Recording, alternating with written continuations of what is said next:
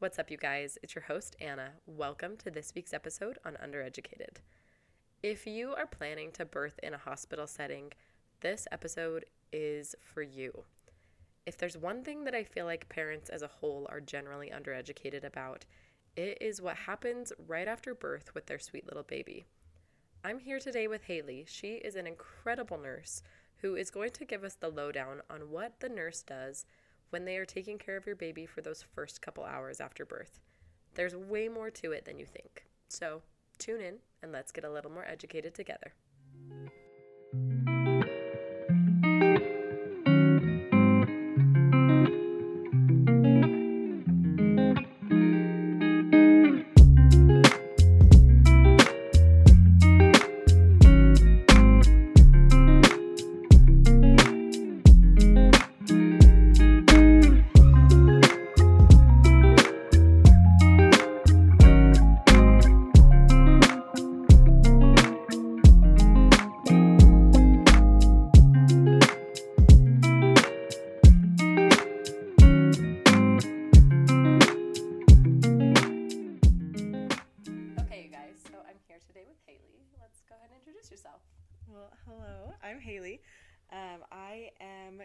Working as a well baby newborn nursery registered nurse, occasionally going to the NICU, which I have been loving.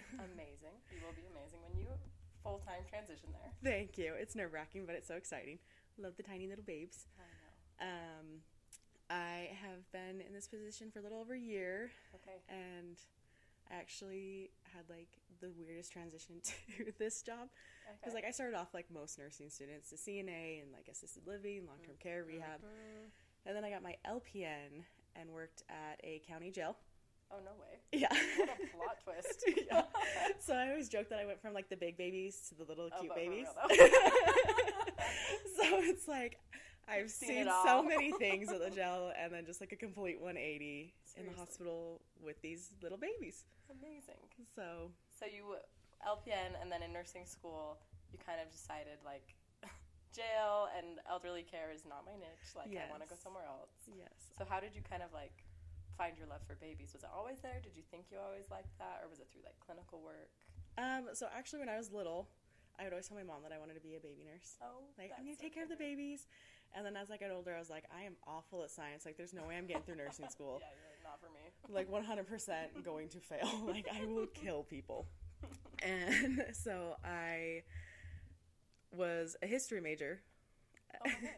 yeah, and So then things I don't know. another 180. I was like, hate like I love history. Did not want to do Yes, teaching. like teaching. Like I was gonna say, I feel like lesson there aren't. Yeah. I'm like, what are the options with history? yeah, aside so I was teaching? like, my dream job would be like a museum curator if I had gone Oh, into history. cool. But I was Yeah. like, that's like one in a million. It feels like, and Yeah, So feel I was like, okay, history's not for me. It's just like a hobby. a hobby. Yeah. Love that. And then my husband is a history major, like his degrees in Oh, history. really? So it's just like so funny. But um, I changed to nursing because one of my best friends and roommates was in a nursing program, and she would tell me about her clinicals, and I was like, I want to do that. So switched, thought I was going to be an ER, ER nurse, and then I got to clinical, and I was like, okay, don't really love the ER. Like it's okay. Mhm. But I don't want to be here. And I was like, but these babies. You're Like, like, just I, can't get them." away from them. Seriously. So like anything I could do during clinical to get to the babies, I would do it. I love it. That's amazing. And your program kind of helped you reach those goals. You told me they like Right. filtered you into all the baby clinicals, all the Yep. things. There was one day I was in same day surgery and I hated it. I was like, this is boring. You can only see so many hysterectomies in one day. and I was like, this is awful. So at lunch, my clinical coordinator was like, come with me. Like, we're going to go see if we can find you somewhere else. And I was like, sweet, lovely. Oh, I don't even care where I go. And she walked me up to the NICU and she asked, like, the unit coordinator, she's like, can you take her? She's like, oh, yeah, like, I've had her before. She's great. Like, come on in. Oh and normally gosh. they're like, no, like, Yeah, not like, NICU. Like, real they're so picky So, about letting yeah. students in and like will deny you anytime they don't have to let you in. Right. That's amazing, So- Haley. yeah, it, was, it was exciting. And I was like, oh, I feel like an insider. No, but for real, they're like, we love this girl, which probably helped you get the job you have now. I like to think it does. Yeah, for real. But- So tell us about your job now and kind of what you do because I feel like where you are is such a pivotal point of education for so many new parents that come through the hospital. that like really does never get touched on. Right. And it leaves so many people just like in the unknown. And it's not necessarily a bad thing because usually your job doesn't involve necessarily like very sick babies. Right. But it still is so nice to be informed when you can be. Yes. so educate us, please. Yes, and I feel like my job is like severely underrated and undereducated on. Totally. So that's one thing that my hospital likes to make sure that like we go in, we introduce ourselves. We're like, I'm going to be baby's nurse. This is what I'm going to do during your delivery and after, so that parents know. Mm-hmm. So basically, in most hospitals, I would be considered a transition nurse. In my hospital, I'm just dedicated baby. I do baby the whole time. Yeah, And which it's is amazing. Awesome. Yes, I love my hospital for that reason. for real. But so I'm there at delivery. Um, one time, my husband asked me to poorly explain my job, and I was like, "I stare at vaginas until babies come out. Like, that is my job." As is every labor and delivery nurse. yes. We're like we constantly just watch and wait. Yep. Like crowning. Okay, good. We got we got a lot of hair. No, not kind of a bald baby. Like, darn it. but so I go to delivery and I just wait until a baby's born. Obviously, like the L and D nurse needs something and like the scrub tech's not in there or the doctor needs something, I'll run and grab it. Mm-hmm. If there's like a shoulder dystocia, I'm the one to grab the stool to like get them up there. Okay. But once baby's out, I am there just for baby. So I am like right there. Baby's normally pla- placed on mom's abdomen or chest, depending on how long the umbilical cord is, how far it can reach. Um, and I'm just like drying and stimulating baby, and I'm the mean one that's making the baby cry. And mom's like, "Oh, don't cry!" And I'm like, "No, no, no, we want them Like, to cry." Good. So yes, please explain like stimulation. Yes, I feel like so many parents are startled Mhm. with like us rubbing the baby with a Right. blanket and all these things, but it has a purpose. yes. So when babies are born, they need help opening up their little air sacs in their lungs, their alveoli, and we want them to just scream to open it up. When they don't, we have to basically force air down into their lungs to open them up. So if we don't have to take them away from mom, that's our goal, and that's why we're sitting there rubbing them. And parents are like, "You're hurting them." Like, no, they don't like it, but it's not hurting them. We're doing it for their benefit. So we'll rub their back really hard. We'll rub their feet because I hate their feet being rubbed. Doing anything you can to pretty piss this baby off. yes. Um, we do have moms that are like, leave as much Vernix on as possible. So we try to be conscious of that and respectful of their wishes, obviously. Like, it's their baby. Um, And Vernix is the white stuff on the baby's skin, for those that don't know. yes, Like it develops and stuff. protects comes out on their their skin. The younger the baby is gestationally, usually the more they have, the older, the less they have. When babies come out and they have a lot of it, we say they're cheesy. Yeah, we love it. We Little just ruin foods babies. for everyone. but for real. But so we just sit there and stimulate drying baby off. If mom wants us to like completely clean baby off, we will. Um, if everything's going good, we just do a set of vitals right there on mom's chest, leave baby skin to skin, unless mom has requested baby to be taken away, wrapped, cleaned up, all that good stuff. Okay, love that. So when you're taking vitals, Mhm. explain what that is. So we listen to their heart and lungs, listen to respiratory rate and heart rate, make sure that their lung sounds are semi clear. A lot of babies don't come out with clear lung sounds, so they have a little crackles just from fluid in their lungs. Mm-hmm. So they've been floating around in a nice little hot tub, and sometimes they get a nice big gulp of that amniotic fluid, Yes. and they got to work it out. So if they can work it out on their own, that's what we like, and we're just like constantly listening, making sure heart rates. Excuse me. Heart rate's good, um, and that their respiratory effort is not over the top. They're not struggling, um, and if they are, we just leave them there. We check their temperature, make sure they're not too hot, too cold, um, and just kind of go from there. If we notice anything off, then we normally will be like, "Okay, mom, are you okay if I take baby over to the warmer? I'm just gonna look at them for a second, make sure everything's good, or like they need a little bit of help breathing. I'm just gonna give them some oxygen. Try to keep them in the loop without terrifying the parents. Um, Which I always talk about that. Like, there's a fine balance yes, of informing and keeping enough information that it doesn't like stress them out. Right. Because you like you could take baby to warmer and they're fine 30 seconds later. Right. You know, like they need a tiny bit of suction yeah, to like clean their lungs out just a teeny bit and they're fine. yeah, You know, or it could be like they need more intervention and that's Mm-hmm. okay and you can inform after the fact and continue to educate as you go. right, But um, I love that you like have the conversation from the beginning and you say like, hey, I'm gonna take them to the warmer to check this, and I'll keep you in the loop. You Yeah. know, that's so amazing. As from a nursing standpoint, I'm grateful for nurses like you. Thank you. It's actually something that I try to make a priority because someone close to me, a family member, had a baby, um, like two years ago, and the dad was telling me that he was super scared at delivery because they had to take the baby over and do like deep suction, and he was like he, he wasn't breathing, like just totally freaked out. And I was like, this is actually really common, and it's sad that they didn't tell you like this is normal, like. Once we oh. get it out, it'll help his lungs. They didn't educate Yes. them. And the mom was like, I was so out of it, like I had no idea what was going on. yeah. And I'm like, been there, I get it. Um, but the dad was like really freaked out about this, and so I was like, okay, like I'm gonna make it a priority that they're in the loop and they're not just like, what is going on?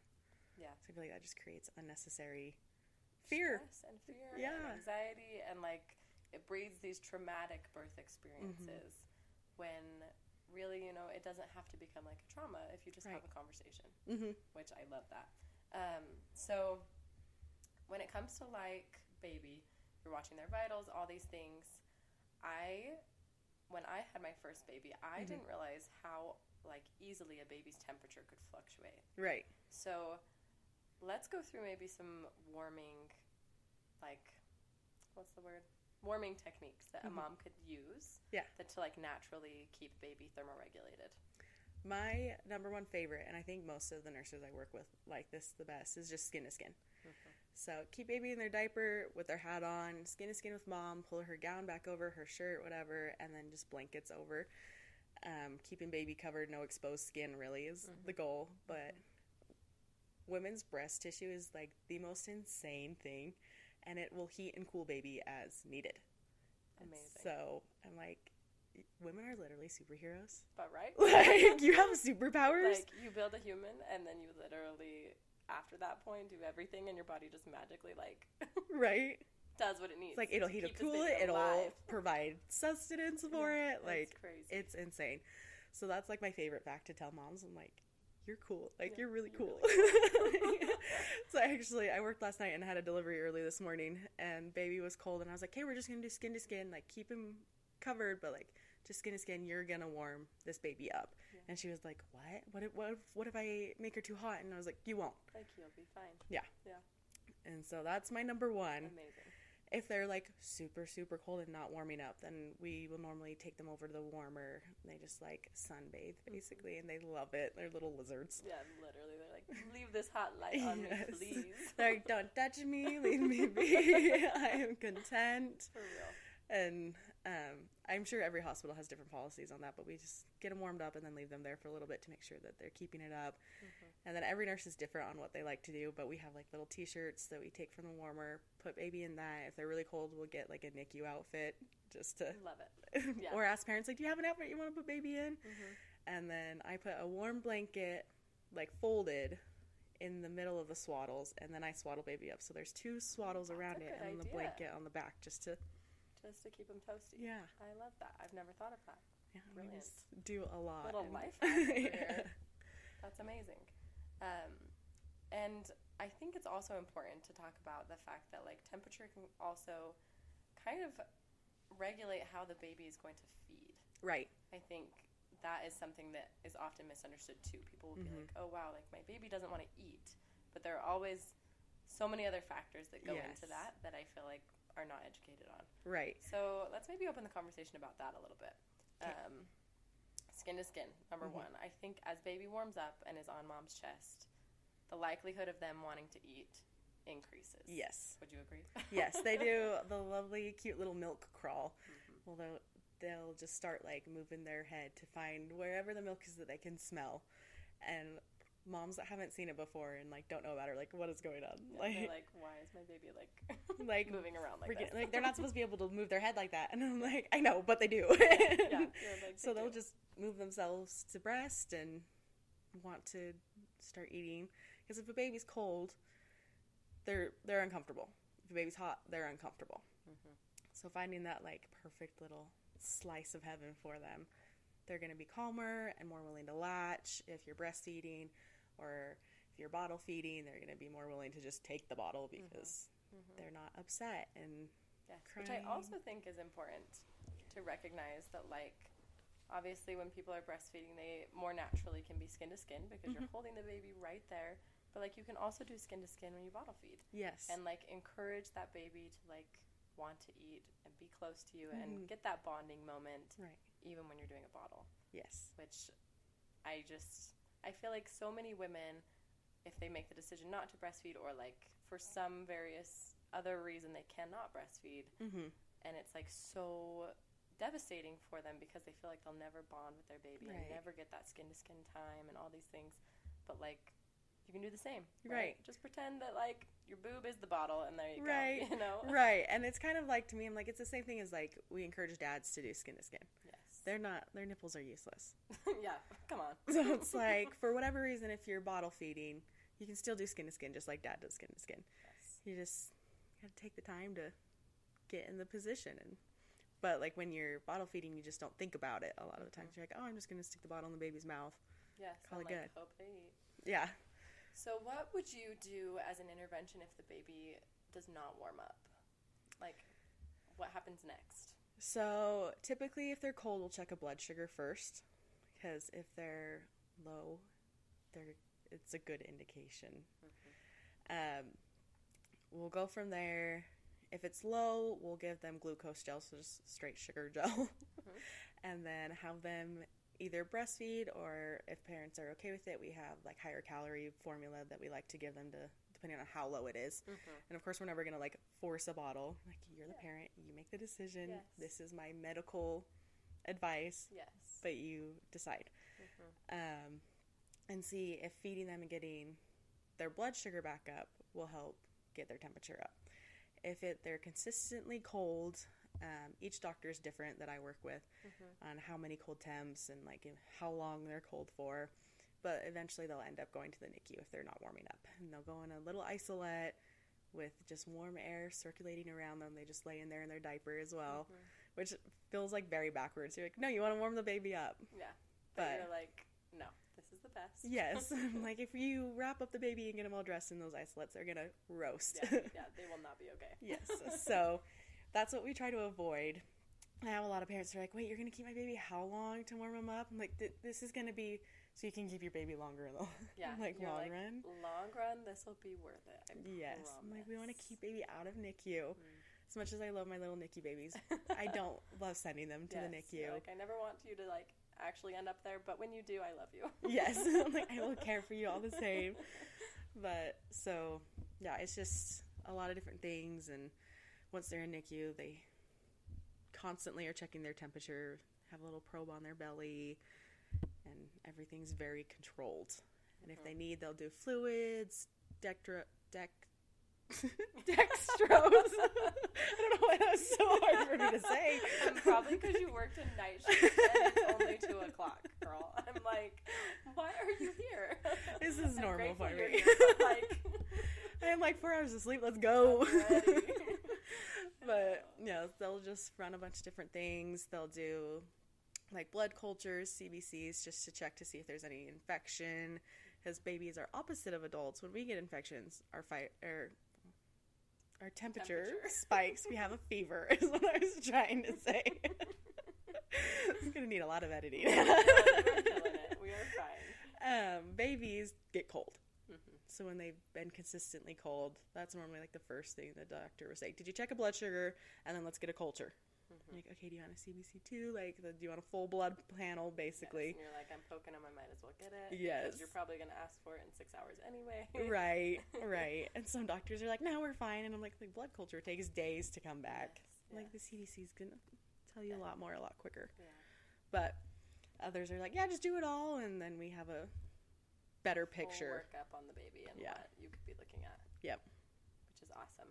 Um, I feel like that's so not unique, but kind of unique in that those doctors and you as a nurse are like so proactive for your patient. Mhm. Just I can tell by the way you're talking about it, which is so incredible to like know that you're walking into a room with a nurse that really has your best interests at heart and is going to like go the extra mile to keep Mhm. you healthy and your baby healthy and like even though from a parent standpoint you might not understand everything Right. like you the baby nurse know what you're doing and you're going to take care of their baby hmm and like that's just so calming to know you know, you've had a baby. You know what it's like when you walk in there and like you're so vulnerable. You just like gave birth. This is like the baby you've waited so long for, and when something goes wrong, it's really, really nerve wracking. Yeah, it is. And so I think just you know understanding as many of the little pieces as you can, just Mm-hmm. like can send you in with a little more peace of mind. Right. You know. Right. And I think understanding those little pieces is big for the nurse because then we can educate. Exactly. Saying, I'm always trying to educate. And being a mom myself, having gone through it, I'm like, I've been here. Like, my baby had to do phototherapy for jaundice. My baby had to get blood sugars. Yes. Like, little problem child, wouldn't eat. like, like, I get it, mom. He I just wanted to like make you go through what Yes. the people you are the baby nurse for. Right, I'm like, I can relate to so much now. Not everything, but, But almost. yeah. I feel like also I just remember one of like the other not misunderstood, but things that I always got the most pushback on as the nurse Mhm. was when we would offer to do the baby medications. Right. Which I feel like there is a lot of lack of education on that. I know that a lot of hospitals hand out the pamphlets about what they are, Mm-hmm. But like you either are in labor or just had the baby, like you're Mhm. not reading the pamphlet about Right. Mm-hmm. the med. But like you're kind of nervous because your baby's gonna get a shot, or like what is this goopy stuff on their Right, eyes? yeah. So walk us through baby meds and kind of why you do them, if like what you would recommend to a person who has Mm-hmm. reservations about them, and like what you would educate. Right. So at my hospital, we do three meds. I feel like they're pretty standard mm. at most hospitals.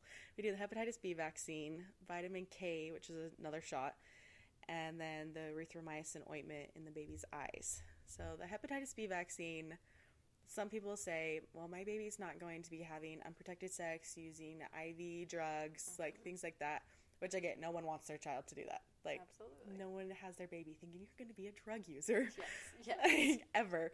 What one of my coworkers was like, just think about it. Like you see those kids at like Walmart at the park, and they're just like running around picking up stuff, licking it. Like you never know what your kid's gonna find. For She's like, that's why. And she doesn't have any kids, but she's like, when I have kids, that's why I'm gonna do the hepatitis B shot because you never know. Totally though. And for some parents, they're like, okay, yes, like that makes complete sense. Mm-hmm. Like kids are disgusting. The world is disgusting. Like let's just be proactive, I guess. Yes. Other people are like, I'm still not sure. Like, I want to talk to the pediatrician, which is Mm-hmm. totally fine. Like, talk to them. I'm not going to judge you one way or another. Yeah. I highly recommend doing it, but that's up to them. So like up to you. yeah. And like no judgment. And like whatever Right. your preference, no judgment. Like really, I'm like, I'll poke baby. I won't poke baby. Yeah. Like, all's well. Um, but it is one of the immunizations that's required for school. So if you're to, so if you're gonna go to school, you might as well do it now. yeah, get it done. They won't remember it right now. Yeah, honestly. Um, yeah, I'm like, they don't remember anything, which is nice. Kinda nice. Yeah. Yeah. It's like, oh, they're so sad. I'm like, I know, but they won't remember. Yeah, you're like, they'll be happy in two hours, I promise. yeah, I'm like, give them 30 seconds, they'll calm down. Like, but so that's the first one that we do, and then the vitamin K shot. Babies don't aren't born with the clotting factors like we are, so they're just super immature with like everything. they just come on. I know. I'm like, if we gave them like a couple more weeks, would this be better? But But could we be pregnant for a I know, right? like, no one wants that. Um, I don't know like how accurate this is. I keep saying I'm gonna look it up, but somebody told me the longer a baby stays in, like 41, 42 weeks, they start going backwards in like gestation. So then they're more like 38, 37 weeks. I need to look it up. So I've never heard that. I'd Don't quote me on that. Just because, like, my only the, my only logic that I could see where they would say the baby goes backwards would just be like the longer the baby is in utero, the older the placenta gets. Right. So like the like more likely for it to kind of poop out at the end. Yeah, You know. That's my- my thought, too. Kind of like, yeah, I don't know, but I don't know the research behind it. We'll look it up. I know. We'll get more educated. we'll figure it out together. But um, so yes, vitamin K helps with blood clotting. So important. You never know what's gonna happen. Obviously, no one wants to drop a baby. No one wants their baby to have all these issues. But again, preventative. We're being cautious.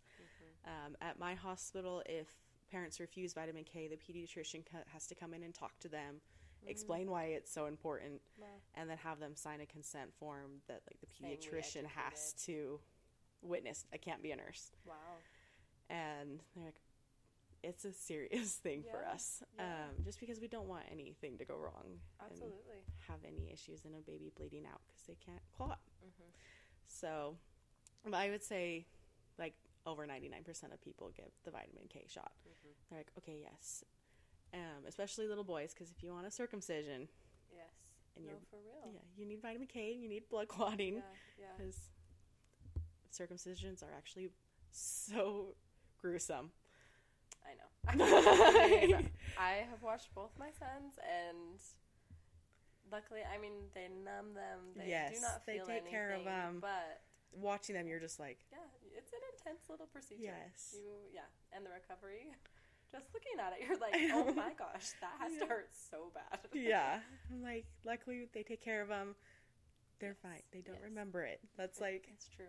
as a mom, they don't remember it. They don't remember it. They don't Just keep remember telling it. yourself that. Yeah, like sorry, little man, that I did this to you. Like they don't, you won't remember it. Like For you'll be thankful in the long run, hopefully. Like, but, so beneficial to have had like vitamin K in that Yes. situation because any little procedure, you Mhm. know, that where they're going to bleed, it Right. can help them stop bleeding Mhm. appropriately. yes.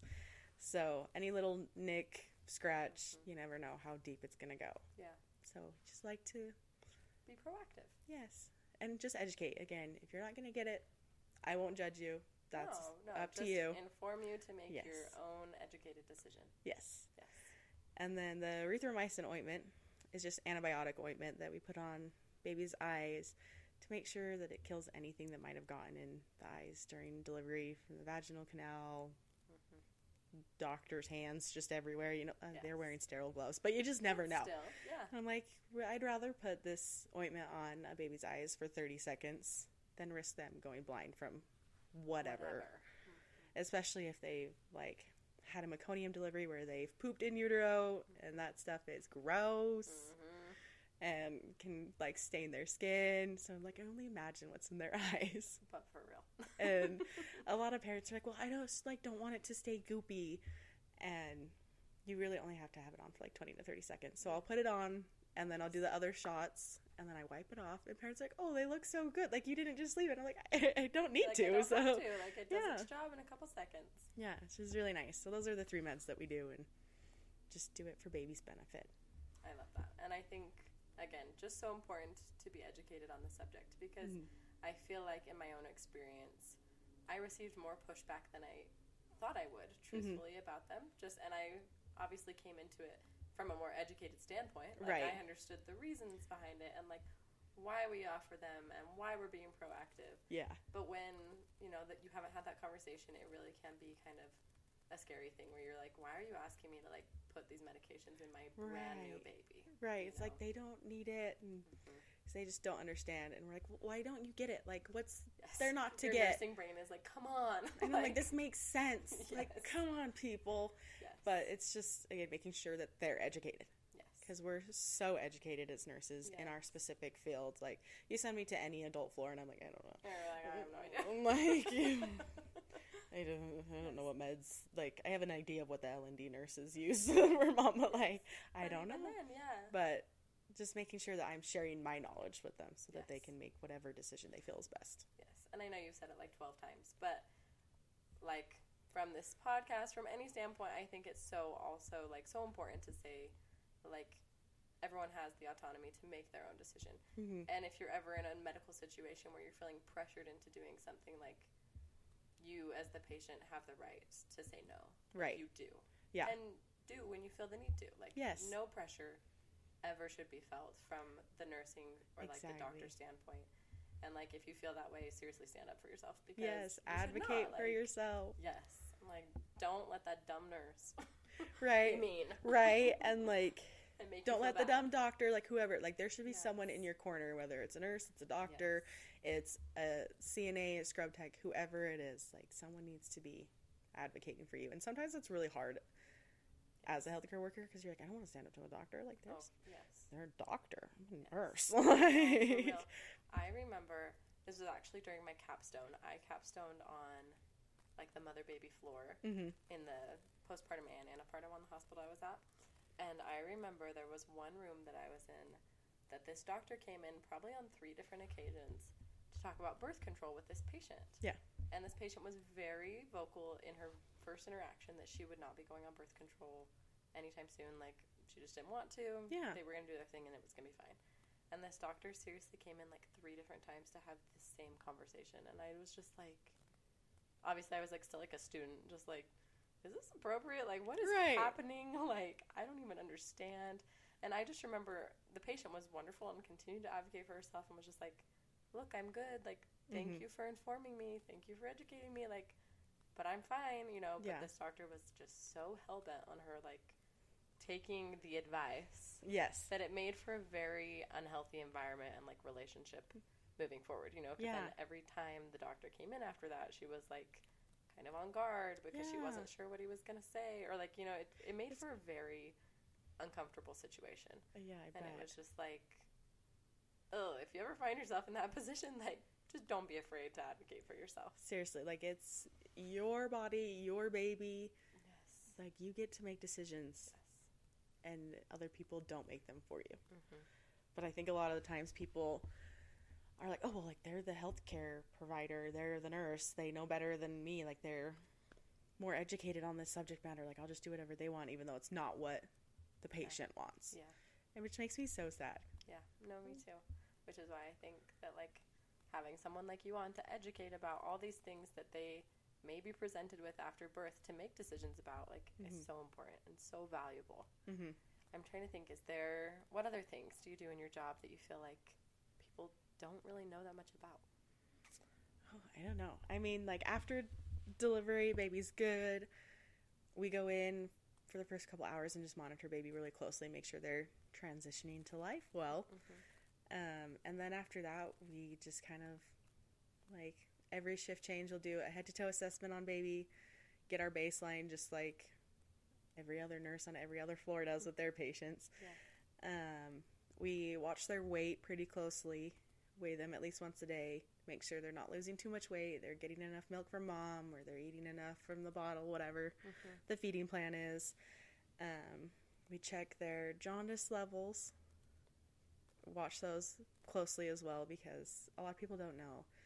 Once the jaundice levels get up to a certain point, it can cause brain damage. Hmm. So that's why hospitals and doctors are like, "We gotta check the jaundice levels. Gotta te- check Yeah. the jaundice levels." That's why your poor little baby's foot gets poked. yes, yes.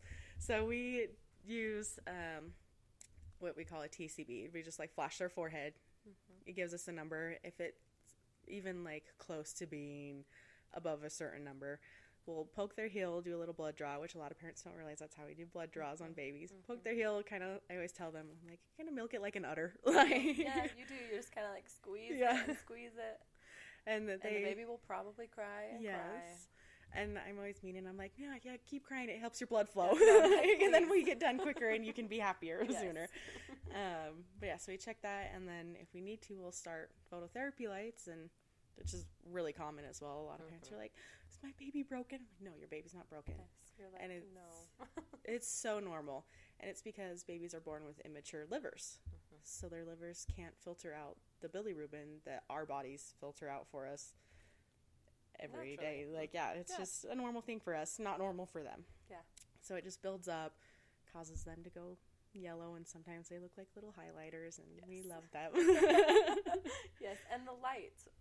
Can you explain kind of the physiology behind like what the light does to help the bilirubin break down? I don't know like exact Okay. like specifics. My coworker and. I That's were I looking like, into huh. it because we had a baby. One of the shifts I was in the NICU, we had a baby um, under lights, and the parents were like, "Like, what does the light do?" And it breaks down the red blood cells so that then the body can process them and get it out through poop. Yeah. Basically, Yes. that's the gist of it. I don't know, like I know, but I'm like, I don't know like the real science. yeah, it. I gotta read up on it. like, like the sunlight does the same thing. Yeah. So if your baby is kind of looking yellow when they get home, put them in front of the window for a little bit in Yep. the sunshine. Yep, in our discharge teaching, we always tell them like 10 minutes on the front, 10 minutes on the back, just in their diaper, sunny spot in your house. Yeah, it's perfect. Yes. And I think also, just like you said, it's important. Like another thing that we watch as nurses when the baby before they go home is the poops and the pees, Yes. and like the poops are so important Mhm. because they are like indicating to us that they're breaking down that bilirubin and Yes. really like their body is filtering out all those things that it needs to to keep them heading a healthy direction. Right. You know, and so when a baby isn't pooping and peeing and doctors and nurses seem a little concerned about that, Mhm. like that's where it's coming from. It's coming Mhm. from a place of, you know, their babies or the body might just not be functioning quite like we want it yet to, and so Mhm. like this is what might need to happen intervention wise, like Yeah. putting the lights on Mm-hmm. or you know i don't know educating that that is why we're thinking of these interventions rather than just like Yes. oh your baby's jaundice we're gonna put them under lights Right. you know, it's like what's jaundice you Yeah. know like Yeah. you know Letting them know why it is, um, how it builds up. There's so many reasons that baby get jaun- babies get jaundice too, because they're immature livers. But like if a baby had a rough delivery and has some bruising, that's a usually we're like, yeah, this baby's probably gonna need some phototherapy just because they have that buildup of blood Blood cells, cells. from the bruising. Mhm. Um, and yeah, if we're like, this baby has pooped once, like, we need it to poop more, like, he's probably gonna go on lights. Like, you just get used to things and start to notice trends. Mhm. And one thing that I like to tell parents when their baby is uh, under the phototherapy lights, my brain right now, you can definitely tell I worked night shift. um, is- if mom's breastfeeding, I always tell them like try to breastfeed on both sides, and then to help just get baby to poop and get everything worked out, top them off with some formula or pumped breast milk, whatever it is. Um, just make sure that they're getting they're enough. really full yes, because then they'll poop more. yeah And a lot of moms are like, well, like no, like I just want to breastfeed, which I totally get and support. yes But explaining why we want them to Mhm. fill their bellies, get their bowels moving, Mhm. get all that bilirubin out. breastfeeding is hard work when they're little and it takes Yes. a minute to get the hang of it It does. which I also think is another thing that a lot of people go into very undereducated. yes. I myself, my first baby, I was like, oh, I've had sisters that breastfed. Like, Mhm. I've worked on the postpartum floor. Like, I know how to breastfeed. We'll be Right. fine.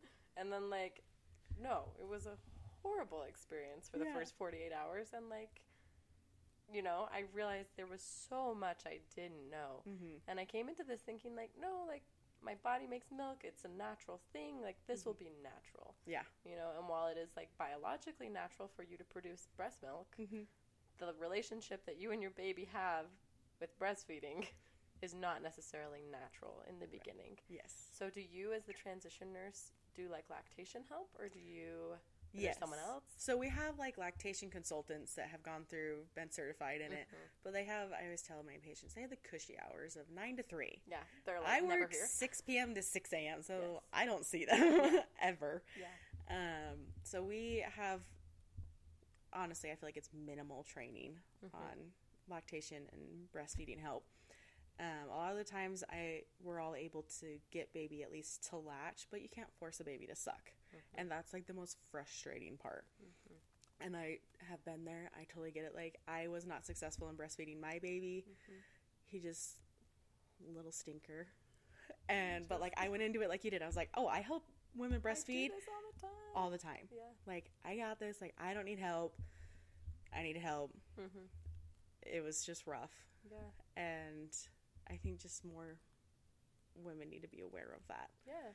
Because no, for it's real. Like that so conversation hard. needs to be had.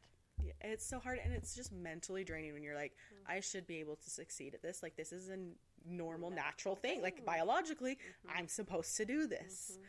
And when you can't, you just a lot of times women just beat themselves up. I did. Yeah. I just sat in my hospital bed and cried because I was like, I don't want to give him a bottle, but like I know he needs to eat. Like the nurse in me is like, I need to feed my baby, Yes. right? And like every mom, That is best. yes. And so, just having that education, and since then I've tried to educate myself more and hmm be a better asset to my patients on night shift because You're amazing. some nights I'm like, I just have no idea what to do to help you. yeah. And I hate that feeling. I think most nurses Yes. are like, when you feel like you can't help someone, like, why am I a nurse? and yes, you're like, I, I'm a failure at my job. yeah. this is what I went to school for. right. But then I just like push super hard. I'm like, whenever you go to feed baby between the hours of nine and three, get lactation you in call here. that lactation specialist. Yes. I'm like, if this is something that like you really want, work for it. But if it starts to take a toll on your mental health, this is my other spiel. I'm like, your mental health is so important. No, for real. Baby can get nutrients other ways. Yes. Take care of yourself, and baby will be so much better because you're better. Yes, which is also just like so important to be said. Mhm. And I don't think that that gets said often enough too, because Mhm. there's a lot of like casual judgment that goes around, especially surrounding like how you feed your baby, Right. and it's something that like is just really unnecessary and Mm-hmm. really hurtful when people often often don't like intend to be you know, Right. unkind in any way, but like as a newly postpartum mom, when you're struggling to do something that like you thought you would be successful at really easily, mm-hmm. it just like hits the wrong way It every does. time, no matter yes. what you say. So just like if she's breastfeeding, just give her a hug. That's all. Yeah. Don't say anything. If she chooses not to breastfeed, just give, her, a hug. Don't say anything. but for real. just say baby's adorable. and you're amazing, mom, because you Yes. just birthed this thing. yes, whether it was vaginally or C-section, Yes. moms Oh are just gosh. amazing. Just changing the conversation all the time. Like I'm like, just Yes. People, just say you're amazing, no matter how the baby got here, no matter how the baby eats, like Yes. no matter what the picture looks like. Yes. You're amazing. That's all. Mhm. okay, well, Haley, I'm trying to think like meds, vitals, feeding, anything else. Um, I think since I just brought up C-sections, I think talking about that would be Yes. good and what that means for baby. Yes, let's do it. So at my hospital, we have we call it a resuscitation room, which I feel like scares I was gonna parents. Like, so I feel like it should be like a transition room. yeah. That's just off of the OR where we do C sections on our floor because we have two dedicated ORs in the women's center on labor and delivery, Amazing. so that we don't have to go you have an downstairs and yeah, you go down the hall. run. Yeah. Mhm. Yes, and that's never a fun time to see Yeah. everyone sprinting down the hall. No. But we take care of it. Yes. Um, so when babies are born C-section, if they're doing well, they'll go over show mom like, "Oh, look, your baby's so cute," and then they come out to us, and we have respiratory therapy already there with us. Mm.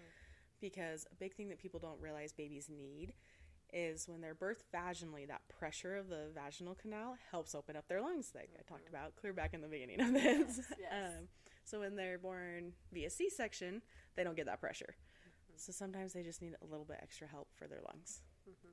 and rather than me trying to scramble to make sure I'm doing everything right, we just already have respiratory therapy there, and it takes so much stress and anxiety away from the situation. yes. But we let dad come in with us, and most of the time they're just sitting there like super wide eyed, like, what is going on? Like, is my baby okay? I'm like, this is normal. Like, this is just policy. We're making sure baby's good. Yes. Like, we'd rather do it this way than not do it and end up with awful scenarios later on. Yes.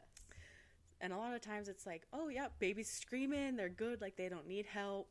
Mhm. We're just gonna weigh baby, do measurements, and then wrap it up and send dad back in the OR with baby so that he can go and sit with mom while they So, finish everything One up. question there. After the section, like, say baby does come out just like screaming their lungs off, hmm do you still send them to the resus room?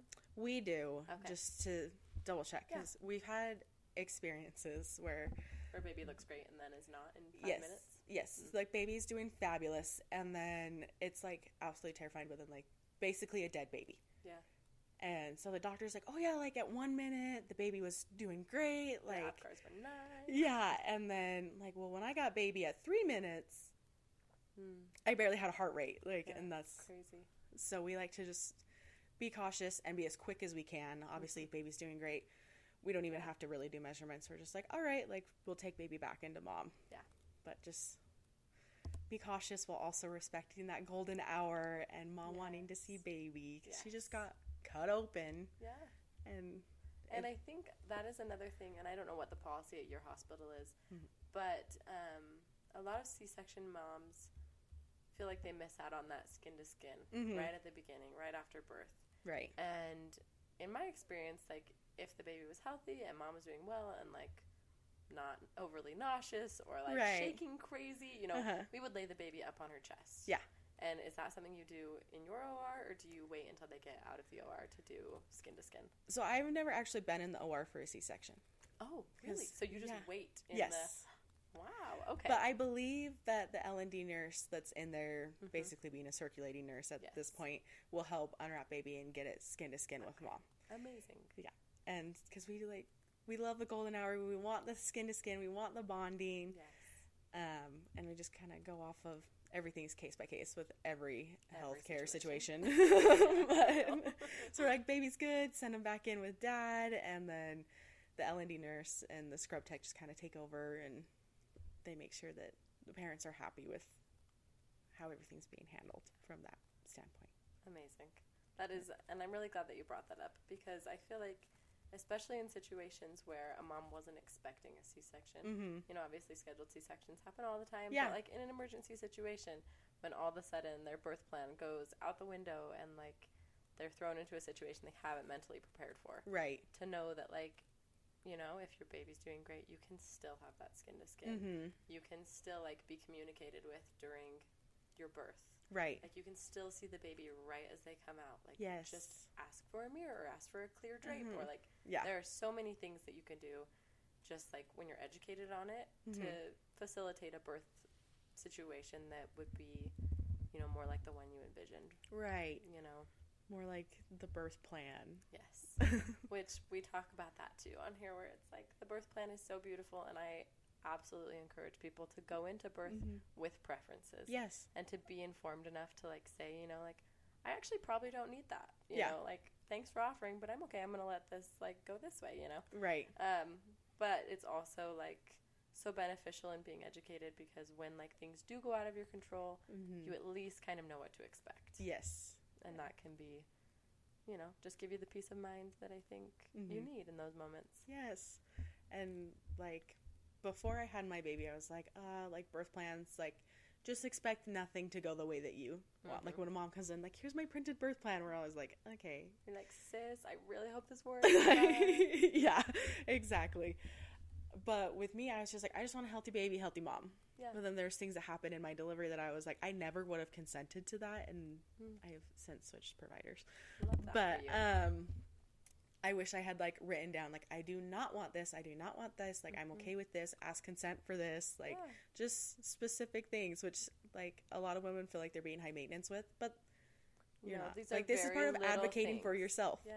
and like the nurses might like grumble and be like oh my gosh like really but like do it for yourself do and it. don't care what the nurses Yeah, say like if you get a grumbly nurse, just be like, stop being a bum. yeah or like ask for a different nurse But for real, I'm like, you be high maintenance lady. You are about to birth your baby. seriously i'm like this is a big thing Yeah, no, so honestly. And do what you want Do you feel like having worked your job going into your own birth, like you had like more fears or reservations, or did you feel like you had more confidence?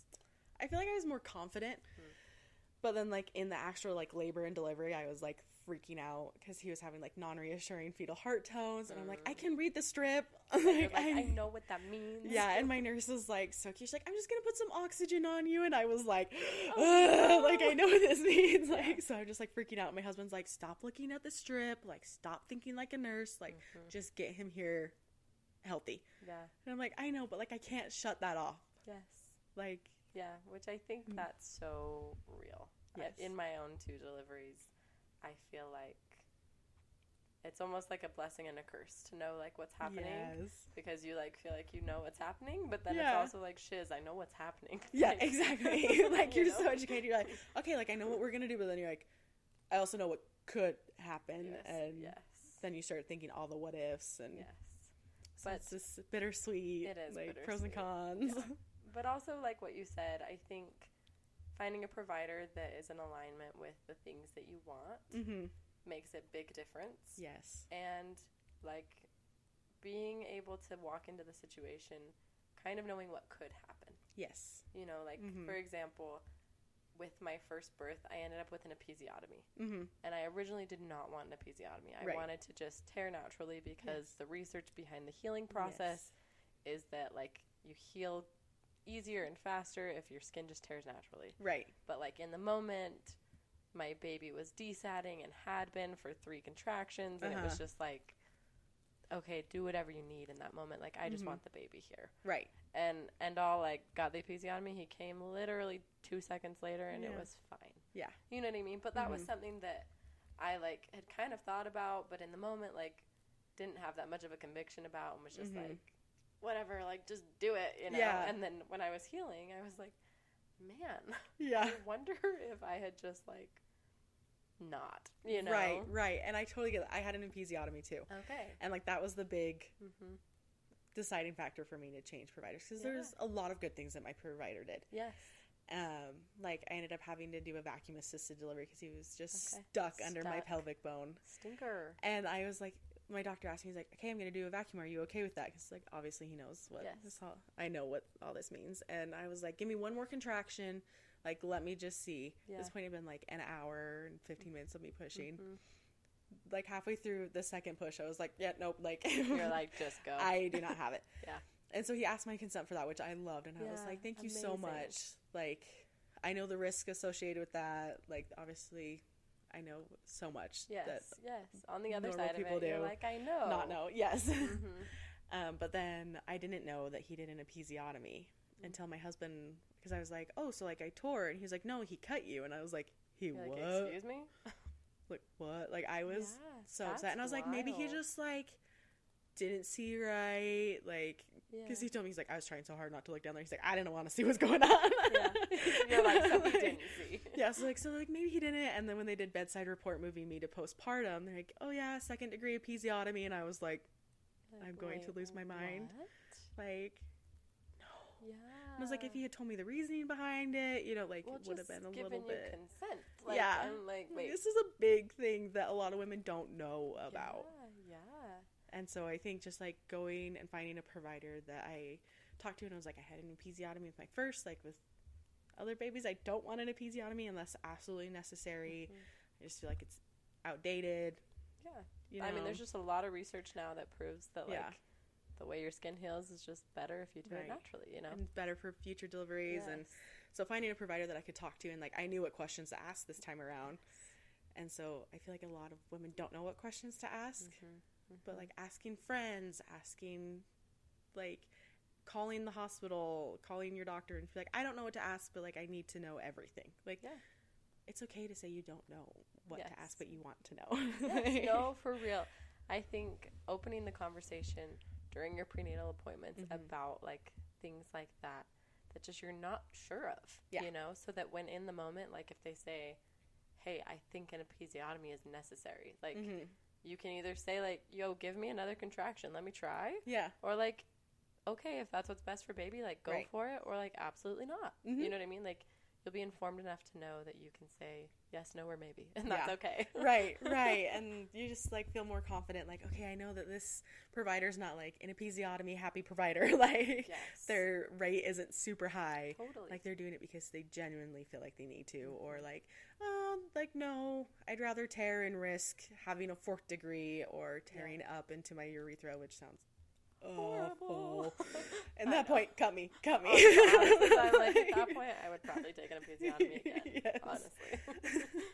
but just knowing that you've already talked to your provider about that, and you guys, you have that trust in whoever is delivering your baby and taking care of you. yes, I totally agree. Um, well, Haley, I think obviously your job is extremely unique. Not every hospital has your job. Yes. They have like a transition nurse, which we kind Mhm. of talked about, which like that baby nurse will be there for maybe that birth, and then she'll go have a delivering patient. You know, it Right. just kind of depends. Or like for that shift, she's the baby nurse, but Mhm. like she'll deliver patients another day. So Right. your job is so unique in that you get to see so many babies Mhm. and do so many recoveries and literally like just have this amazing skill set. I think it's so incredible.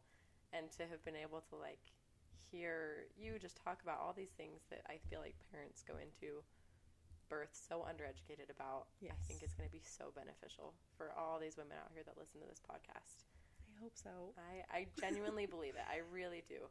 And I just think in closing, if there's like one piece of advice you could give to like new parents coming into a birth, Oh, what would it be? that's so hard. I feel like there's so many things that I like to tell parents. or like 15 pieces of advice. whatever, whatever you think a new parent needs to hear. just like take it slow and enjoy the moments that you have like the three of you or the two of you if you're a single mother whatever it, your situation is just enjoy your time with your baby and Like if you need to tell the nurses like I don't want to be bugged for this amount of time, do it.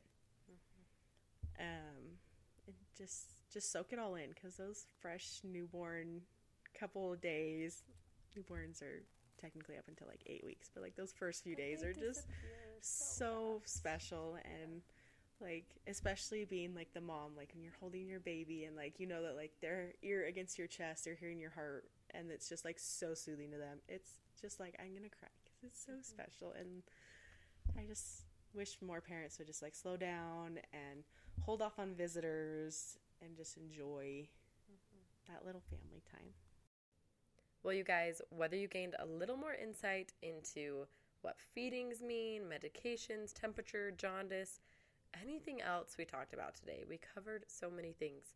I hope that you and your partner can walk into your birth feeling ready. I hope you have peace of mind because now you know what's happening around you and you can feel educated. You can now make decisions in terms of your baby's care. Thank you again to Haley for sharing her knowledge with us especially after working a night shift. You guys, you do not understand what we owe her for doing that for us. She is amazing. We love you, Haley. Thank you for educating us all. As always, if you aren't already, follow along on Instagram at undereducated.pod and catch us here next week for another episode.